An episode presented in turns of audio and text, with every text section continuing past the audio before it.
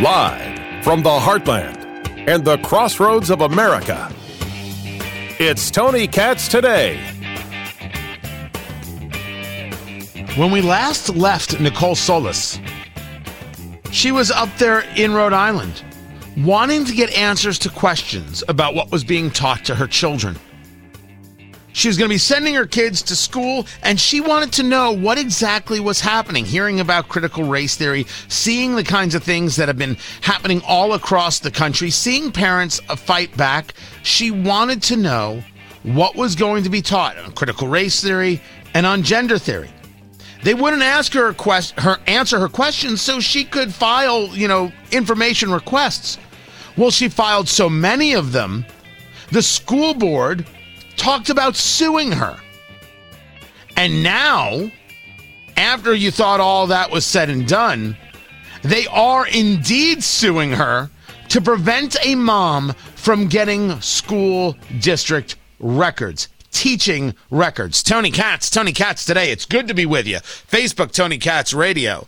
Parler, Instagram, Twitter, Tony Katz, and everything at TonyKatz.com. William Jacobson is the Cornell Law Professor and the mind behind LegalInsurrection.com, and he has been the voice following this story, sharing the story of Nicole Solis. So I want you, sir, just to give us a little bit of the refresher. I, I tried my best, fill in the gaps, and then what is this new lawsuit that comes from the Rhode Island chapter of the National Education Association?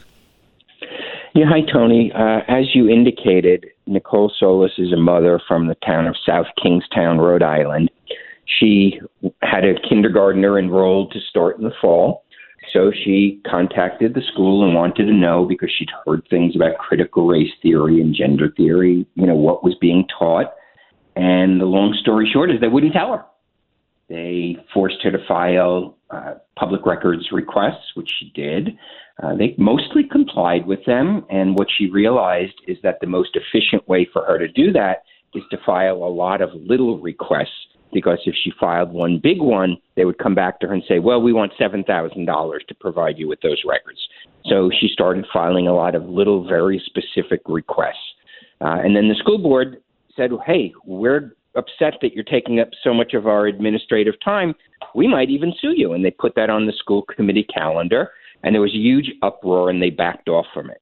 And they have been producing documents to her, some, and they've been refusing to produce others, the normal sort of public records thing that happens. All of a sudden, out of nowhere, the Rhode Island branch of the National Education Association, which is the largest teachers union in the country, and which has explicitly endorsed critical race theory being taught in K, through 12, uh, and the South Kingstown specific chapter, subchapter of it. So basically, National Education Association has sued her. And what they have are suing is they're suing her in the school district. They're saying all these records that you, excuse me, all these records that you have requested um, should not be turned over by South Kingstown School District. And they say that some of the records might involve personal information on teachers and private non public information. And so they've gone to court and they're seeking an emergency injunction. And I've analyzed it, and it's a completely ridiculous lawsuit because the public records laws have specific exemptions from production. So the legislature understood people might ask for things that are personal or private or attorney client privilege or something. And there's like, I forget the number, 15 or 20 exemptions right in the statute. So these are so the the union's running into court saying the school district might turn over personnel private records, but that's actually exempted under the statute. There's no reason to think the school district is going to do that. So I think there's other things going on here, but that's where we are. They have thrown the full muscle of the National Education Association with its $350 million a year budget, uh, with its teams of lawyers, they are going after this mother in South Kingstown, and the excuse is that the school district, which has been very aggressive in redacting information and asserting exemptions, might possibly produce something that would be embarrassing to a teacher. Now let's now let's take just a step back. The lawsuit that they're bringing one would think is because the NEA is saying that information is private and providing that information could be um, of, of, a security risk or other to an educator.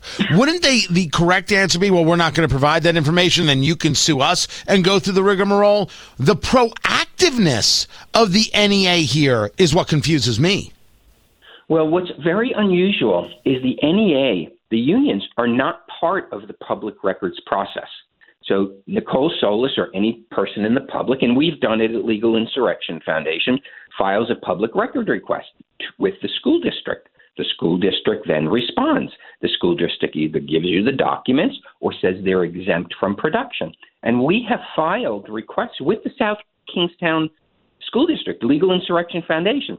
And let me tell you, they are extremely aggressive in asserting exemptions and redacting documents.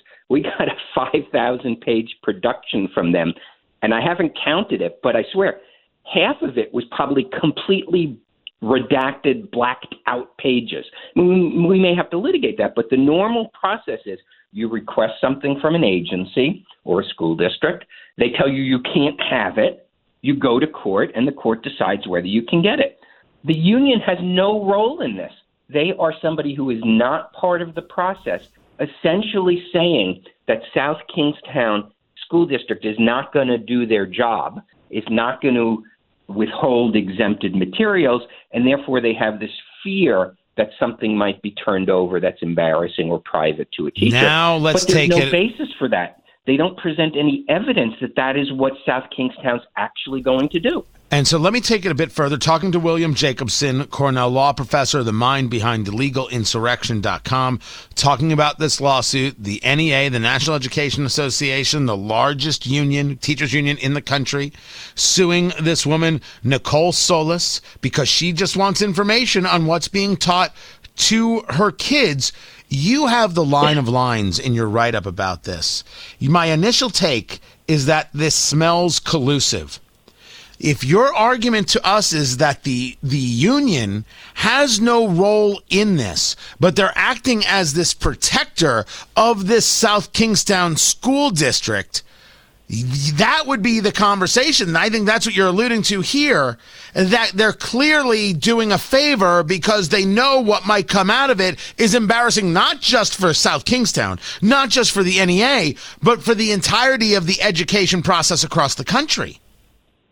I think that's right. The school committee in South Kingstown had considered suing Nicole Solis, going to court and essentially saying her number of requests and the breadth of her requests are so broad that it, it, they should not have to comply with them. And they backed down from that after there was a public outcry. So the school committee has decided they can't stop her from doing what citizens are allowed to do, making requests for public records. So they can't stop it. But who now decides that they can stop it? Well, what they're it's the union. So the union is trying to do South Kingstown School District's you know dirty work for them. Now, whether that's been prearranged, whether it just happens to be true, it's very collusive. And the other thing I explained, what I mean by it's a collusive lawsuit, is that the the primary plaintiff, the unions, and the primary defendants, the school district and the uh, school committee all agree they're on the same side of this issue. They don't like her, they don't like her requests, and they don't think the school district should have to comply with them. The only reason she is named in the lawsuit is that, and they admit this in the complaint, they had to because she's the party in interest. She's the one who made the request. So they can't not bring her into the lawsuit. But if it wasn't for that legal requirement that she be named, you would have had unions versus school district. They both agree that Nicole Solis should be shut down. And it's that's what I mean when I say collusive. The primary plaintiff and the primary defendant are not actually at odds over this. They actually agree with what should happen. And if if they didn't have to name her by legal requirement in the complaint, they said we're only naming her because we're legally required to name her. If that little piece wasn't there, you would have had a completely collusive lawsuit. They would have entered into a stipulation so ordered by the court, it would have been done, ordered, and she would have been shut down. But there's something more going on here. I think that one of the things they are really trying to hide is the involvement of the local unions in pushing CRT in the schools. And now, one of the things and that's that what I know, think they're really trying to hide because they don't want teacher emails. They don't want emails between the superintendent and a former union member, a retired teacher who's a leading CRT activist in the district. They don't want those emails produced. So I, I think that the, you know, the notion that South Kingstown somehow is going to turn over personnel records is irrational. They're not going to do that. There's nothing to indicate that. What they really want to do is they want to shut down the process of people looking into And that's exactly right. One of the things that you have in this piece at legalinsurrection.com is they held an emergency general membership meeting June 7th, 2021, and Nicole Solis did a, an appearance on Fox News and they highlighted they specifically held meetings to deal with this problematic parent. Parents all across America, my beloved Indiana, other places, are speaking out and trying to get information from their school boards and trying to not have critical race theory be taught. And they're the ones asking themselves, I wonder if I'm, because I'm being so loud, I'm getting singled out and targeted by the school board. Well, you take a look at this and you take a look at what happened at this meeting and you realize, yes, yes, yes, that is not only very possible, it is wholly probable. What is the, if not legal advice, the just having experienced this advice you give to parents who are curious about what's happening in their kids' schools? I think you have to file your public records request. You have to show up to school board meetings. You have to make your views known. I mean, it's your children here. And but make no doubt about it, the other side, the NEA and those groups are extremely well funded. Uh, you have no idea. We've looked into this. There are hundreds of groups around the country pushing this stuff with dozens of large philanthropic backers. There's a coalition called Future for Learning that the NEA is involved in. They even have a messaging guide as to how to attack parents who are raising these issues. We've written about that.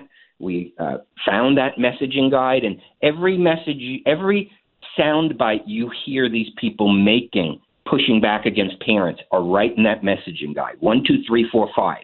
This is what you say. You say, oh, it, it's astroturf. It's not real. Backed by right wing dark money. You know, all of these sort of things. We don't really teach CRT. That's not true. It's only an academic law school theory. These are all their standard talking points. So parents have to be willing to stand up and take a little bit of the heat because you have to understand one or two or three parents standing up encourages and gives strength to hundreds of other parents. So somebody's got to take a little bit of the heat. And that's a personal decision. I never tell anybody you must do that. But if nobody does it, that's how they get away with this. Are you involved with more of these cases across the country? Have people been coming to you? And can you, if not talk about individuals, can you talk about the numbers of people that have come your way looking for information or actively engaged as as uh, unions and school boards don't want to be honest? Well, we get we get contacts every day. Uh, we have a website, criticalrace.org, which focuses on critical race theory in education, and we get contacts every day. Unfortunately, we're you know a small organization. We can't get involved in all of these things, so we try to pick and choose.